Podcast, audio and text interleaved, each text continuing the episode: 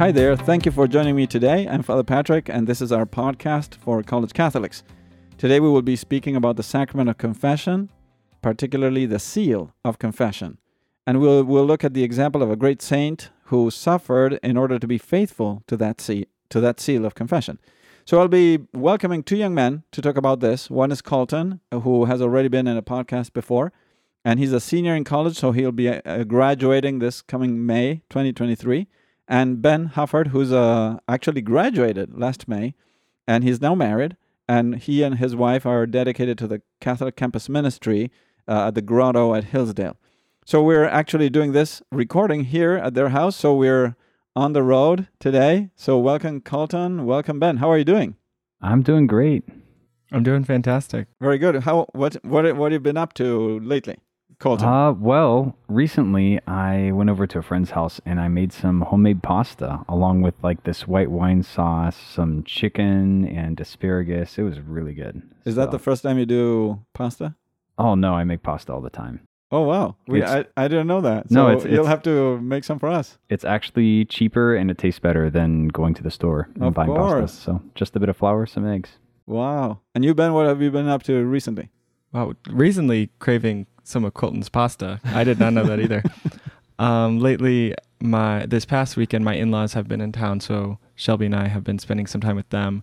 We also hosted awesome. our ministry hosted our uh, parents' weekend wine tasting this last weekend, so that was a lot of fun. I got to meet a lot of the students' parents, um, and that fundraiser is also our biggest fundraiser of the year. So that's what helps us keep our ministry running. Of course. Um, so yeah, that was a lot of fun. That's awesome. And also, I, I guess that all the parents get a chance to see where the children go to mass because they can be at, on campus and then go to mass, and then the parents get a chance to see the place where the children grow in their faith and so forth. So that's really good. All right, very good. Well, we've been speaking in the past episode about the sacrament of confession. Um, so I thought I'd give uh, a short recap before we address the example of Saint John Nepomucene. We'll talk about him in a minute. Um, so the sacrament of confession is one of the seven sacraments of the church. Of course, because of that, it's been we know it's been instituted or established by Jesus Christ, just as all the other seven sacraments, uh, six sacraments. Uh, through the sacraments, God God forgives the sins of the person who comes to confession, and that person is also called the penitent. Right. So uh, we'll talk about the penitent. That means the person who is going to confession. Uh, so only those who have been baptized can receive the sacrament for the forgiveness of sins committed after baptism. So the idea is that um, baptism forgives all the sins that we have committed in the past, um, and it makes me, the receiver of baptism, partaker of divine grace. So then, if I commit a mortal sin after that, I cannot receive baptism again. So the only way to uh, receive com- uh, forgiveness for my sins is through the sacrament of confession. So, on the part of the penitent, there must be three things for a valid, let's say, reception of the sacrament of confession. Uh, first of all, there has to be a true contrition for all their sins. They have to confess their sins, at least the mortal sins. Uh, and they, when they confess those sins, they have to say the kind of the type of sin and their amount or the times that they fell into that sin. And then there must be uh, reparation for the sins committed, which normally means that uh, you have to fulfill the penance that the priest gives you uh, in confession. Now, the minister of the sacrament is the Catholic priest or uh, the bishop.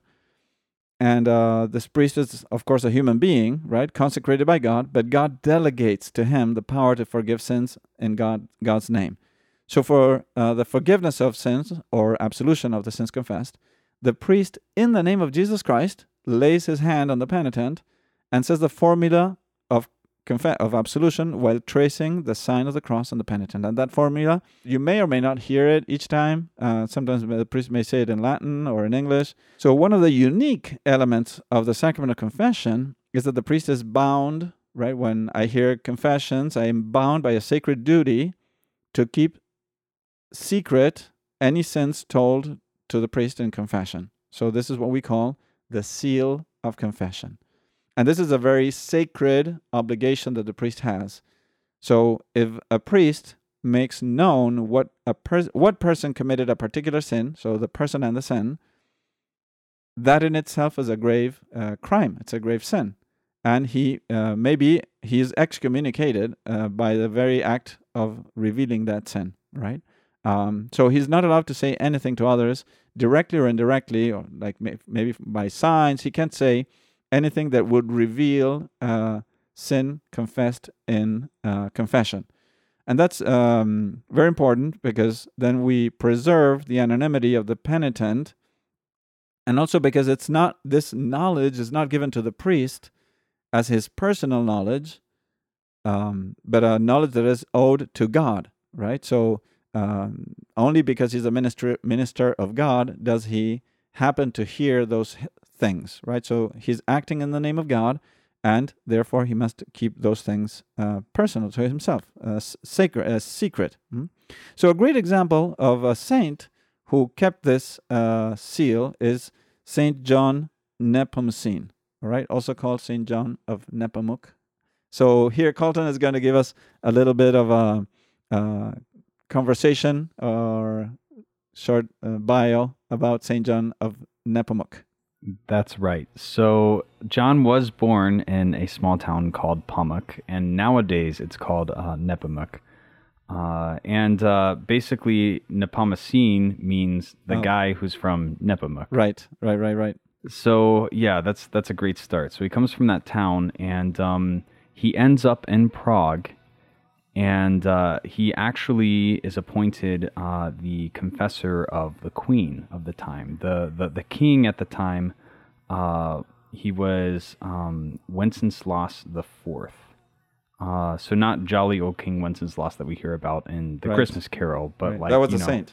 yeah, exactly. But you know, maybe like his great great grandson or something like that, who wasn't so great. So uh, basically, King Wenceslas uh, the Fourth uh, began to have some suspicions that maybe his wife might have been unfaithful to him in some way. Right. And if I'm not mistaken, that may be partially because the king was also sometimes unfaithful, right? I don't know. I, I think he he was not the best husband. Right, right. So then he was doubting that the wife, the queen, may not be very faithful as well. right, something exactly, About- exactly. along those lines. Yeah, and and that's also all in the context of like a lot of kind of weird church state tensions that are going on. Um uh you know, the and so the the king was kind of looking not only to uh you know, he was looking not only to find a way to like confirm his his jealousy or his suspicions, but also uh he had kind of like maybe some bigger problems with um you know, uh The authority of the bishop. the the authority of the bishop. And uh, and so uh, basically what what eventually happened is he uh, began to ask John to uh, just give him some sort of sign or show him if his wife wasn't faithful. And John refused and he continually refused. In fact he refused to the point where uh, the king decided to actually begin torturing him and uh, so he subjected John to several tortures. And uh, after John continued to refuse to reveal um, the contents of the queen's confessions, um, the the king had his tongue removed, and so he. cut, they cut off his tongue. That's right. That's right. And because the king knew that this wouldn't go over well with um, the ecclesiastical authorities, he took John to a, he had his henchmen take John to a bridge and throw him into the uh, the river that runs through Prague, the Oof. Vltava. Yeah, So he's a martyr for the seal of confession. that's exactly it. Wow. Right. And not only that, but he is also in some ways a, a martyr for um, you know, the the church remaining faithful to its mission overall in the context of like some of these difficult um, political situations. Not right right because uh sometimes we when the ch- the church is in different countries right Mhm. and very usually very commonly right the civil authorities want to have control and power over the church right. but in reality the church is in a sense above the countries because it's universal and it's Right. supernatural and it has a supernatural goal that is bring people to salvation while the state has to help that salvation from a civil point of view Mhm. right so they cannot have complete control over every church affair because there are things that are from a spiritual nature. Right, exactly. And so, you know, when we see even nowadays, there are sometimes countries and courts that request priests to come in and testify what was given to them in confession. And they simply can't do that because, you know, confession is of a supernatural order. Right. Um, the, the penitent comes to the priest because they're coming before the throne of God and the judgment seat of God um, to confess their sins and look for you know um, justification and redemption there. Exactly. So it's it's a higher court than any earthly court. Absolutely. And uh, and so that's why like even in our contemporary context, we we still see this struggle today. And um, you know, confession is like um, ultimately um, God's system of justice. Right. Right. Right. Right. Right.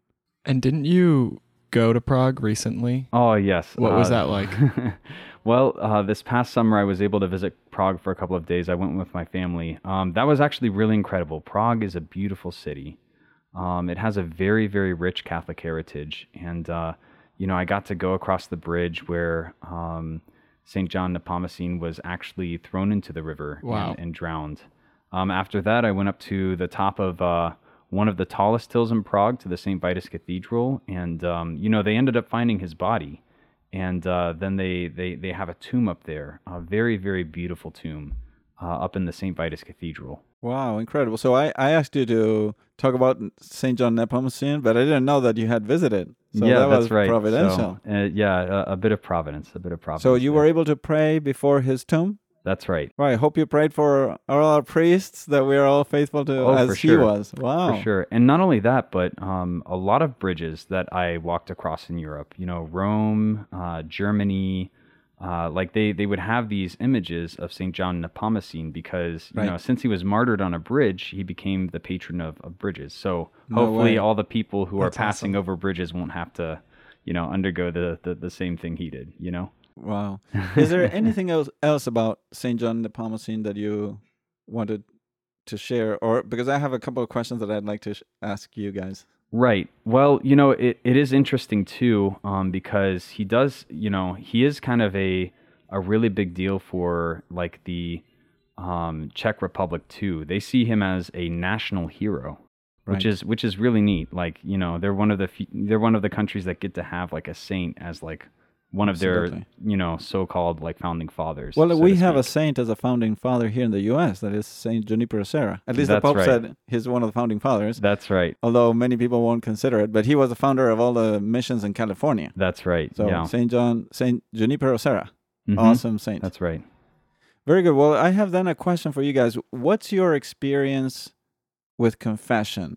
Uh, so that suppose that you were to have to give your witness to young college students Mm-hmm. um, about why would you, if you would recommend, maybe it was a bad bad experience. I don't know. I mean, I know people with bad experiences, and I am sometimes Mm. I'm sorry uh, that uh, you know there there have been we're human beings, and some sometimes we have bad experiences. Um, but what was your experience with uh, confession, Colton and Ben? Um, and uh, yeah, what would you say to a young man who is maybe doesn't have any idea what confession is about? and or is struggling or is concerned about like what to say my sins to a priest or to a human being whatever All right. Yeah. Well, I I really started going to confession regularly, meaning about like once a month, once every other month in high school. And I just remember uh, it was just because I started praying a bit more and I realized this is something I really need. This is something I really need. You know, as you come closer to God, you see your own faults so much more clearly. And um, you realize that you have a lot more need for God's mercy. So I, you know, I remember going back for the first time in a while and just being like entirely nervous and scared and embarrassed and ashamed. And I went in and, you know, after, you know, I saved my worst sins for the last and like, you know, hesitated a while. But once I got them out, man, what an amazing experience. I just, my soul felt so clean. I saw, I felt so pure and just so loved uh, that and that was incredible and um you know that's that's what really inspired me to start going on a regular basis and you know i don't i don't have those feelings all the time when i go now i i do uh you know do my best to go pretty frequently. But i do notice that um since i've started you know habitual confession ever since i've tried to go regularly like i my my life is just really improved dramatically. I i feel like i'm a lot more focused. I know what i'm about and i know what i'm pursuing which is jesus christ. Right, and uh, in a sense, uh, frequent confession confession does not only um, forgive sins, but also it's like a remedy and strength. Right, it Mhm. strengthens you for future to avoid future sins. for sure So, and Ben, what was Yeah. your what's your experience? Yeah, I was gonna say I feel like there are two two main two main ways that I experience the sacrament of confession, and one is is more spiritual, and one um, is is almost more emotional. I li- I like that Colton brought up the fact that sometimes when you confess your sins, you like God blesses you with this this feeling of of renewed purity, of closeness to Him, um, and like a, a stronger resolve. Um, and which is which is very special. I, I sometimes uh, when I go to confession, I feel that way, um, and that and that's awesome. Um, but the other thing I think to keep in mind is the fact that that is not what the sacrament is really for. Like that's a, that's an additional blessing that sometimes God gives um, through the graces He gives in the sacrament. The main way that I that I experience confession regularly, like every time, is it, I it just feels like it's it's easier to resist sin. Like in in the confessional, when you make a good confession, you you receive these graces to resist temptation and especially to resist uh, habitual sin. I find in my life like the the easiest time to to resist temptation is like the three days following confession. So I, I don't maybe I need to start going to confession every three days, but um, at least at least regularly. And and I find in my life when I feel like I I'm just getting beaten down by temptation, and then I I stop and realize that it's it's just been like too long since my last confession, and I need to I need to get back. And then, um, so it's it's a really it's a really just a good habit for for a strong spiritual life because you you you really do get these real graces to to resist sin, and then sometimes you get the graces to to have a have a, have a more emotional experience, which is beautiful too. Right, right. And one thing, just to clarify, that um, it's not necessarily something you're going to feel, right? So, Mhm. but still, you know, that's a good thing of uh, our faith, right? That we are told, we know that through the words of Christ, our sins are forgiven, right? And that's what we're looking for. So Mhm. you can you can be assured that your sins are forgiven, and you leave.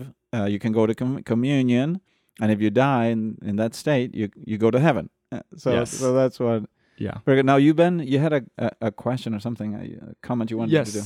Yeah, I was going to ask you, Father, if you could maybe explain why, because I definitely have been asked a bit, and maybe Colton, if you weigh in on this too. Why? So why should Catholics go to confession with a priest instead of just confessing their sins directly to God? Uh, good. Well, that's a good question. Um, so Colton, what what's your take? uh, well, uh, Maybe my you, you know more than I do. So I. Oh, stop. Stop. Yeah. Well, the the the first thing in my mind is, um, you know, I I know that um, the the priest, when he does his office, he acts, you know, in in the person of Christ. And um, you know, if you could have your chance to go and confess to Jesus Christ directly, like you would do that. Right. You would do that. Well, guess what? We actually have that opportunity. You know, through the sacramental grace, we know that Christ comes to us and is present to us in the confessional.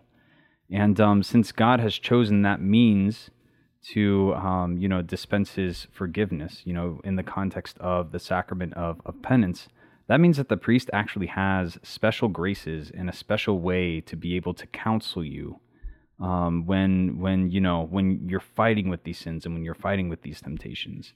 So it's not the same thing as going to a friend. It's not the same thing as going to a mentor and um, explaining things that uh, that you know that you you're ashamed of or like you know confessing your sins to them. Um, you're actually going to Christ and telling Christ, and Christ is speaking back to you. Yeah. Right. Uh, still, that Christ, re- for everyone who's listening too, right? It's a human being, right? So Right. sometimes he may be a little grumpy. You okay. know? That's so, yeah. That's fair too. so it's the man but through the man, the one that abs- absolves is Jesus Christ, right? Right. Yeah, yeah, and I would add, uh, what I would add to that is um, two things. First of all, or more than two, but at least first of all, uh, we should go to God directly as well as soon as possible, right? So if I Right. commit a sin or something and it's a mortal sin, I still want to ask God forgiveness immediately, right? The sooner, the sooner the better. Uh, to do an act of contrition and ask for forgiveness, but then there's an added thing there that that Christ established a sacrament, and he he says in uh, the Gospel of Saint John, chapter twenty, verses verse twenty three. Well, he uh, 21, 23, He says, "Receive the Holy Spirit to the apostles, whose sins are forgiven, they will be forgiven, and whose sins you retain, they will be retained." So he gives power to the apostles and their successors to forgive sins for a reason. He didn't do, oh, just by the way, you're going to have this power, but you don't need to apply it to anybody, you know? So, no, no, he gave this power because that's the path that God wants to, the ordinary path to forgive sins, right? So, especially mortal sins. So, uh, my venial sins can be forgiven through a, an act of contrition through using holy water and doing the sign of the cross with a with a contrite spirit, um, and or receiving communion itself. I can still receive communion, Right. but if I commit a mortal sin, suppose I murdered a person, right? So Mhm. that's a, an innocent person, right? Uh, I don't know, committed abortion or something. So those are mortal sins that we should also ask God forgiveness. And uh, but we there there's something else that God established, a sacrament that God established, through which I need that absolution, I need that confession as a means for the forgiveness of my mortal sin, right? Um, so if Christ established that sacrament, it is for us to use it. Now, why did he establish that sacrament? Well, first of all, I don't know exactly no, because I'm not Jesus Christ, but we can say uh, that it is a path of humiliation, right? Of, of Mhm. humbling ourselves, of contrition. To manifest our true contrition, Christ wants us to go to the priest and say this uh, these sins. By the way, the sin, the priest, sorry, is still going to be uh, keeping all those things secret, so nobody else is going to know, and he even he cannot use the knowledge uh, known by uh, confession for any other reason, right? So Right. that has to remain. It's a knowledge of God, if you want, right? That is kept somewhere. And I try to forget everything. You know, actually, I forget a lot of stuff. So, um, so first of all, uh, the the there's an act of contrition that is required uh, in the act of con- and and confessing my sins that shows that the person is truly contrite, right? And uh, and also um, there's a certainty of the absolution. So if I go to God uh, with my own words and say, Jesus, uh, forgive me, and I can say, yeah, Jesus forgave me. But sometimes we're not completely sure, and people carry the weight of their conscience with them. Instead, when I go to a priest, I say my confession, I do my confession, and the priest gives me absolution.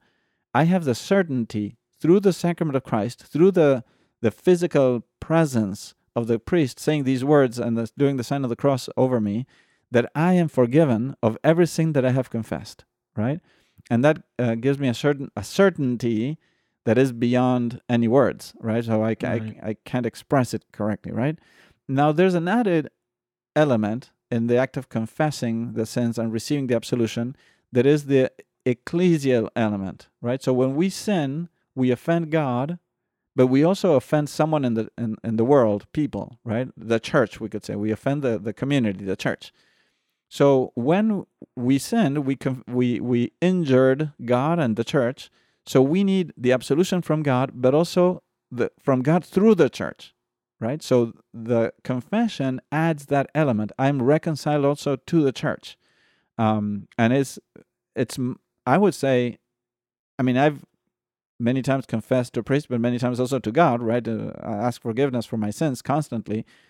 But the best thing is when you say it to a priest because I, I said it and he gave me absolution, you know? So I have that Right. certainty that otherwise it's always there's always a little bit of a question mark you know when we say okay i went on my own to, to jesus now it's true that if i don't have a priest at hand i can do an act of perfect con- contrition which i cannot judge it was super perfect or not but i if i try to do an act of perfect contrition even my mortal sins can be forgiven right so that's an extraordinary way to uh, find forgiveness for our sins but when confession is not available and um, suppose I'm in the danger of death, I have to, I try to, I must try to uh, do an act of perfect contrition, and my sins could be, can be forgiven through my contrition being perfect, right?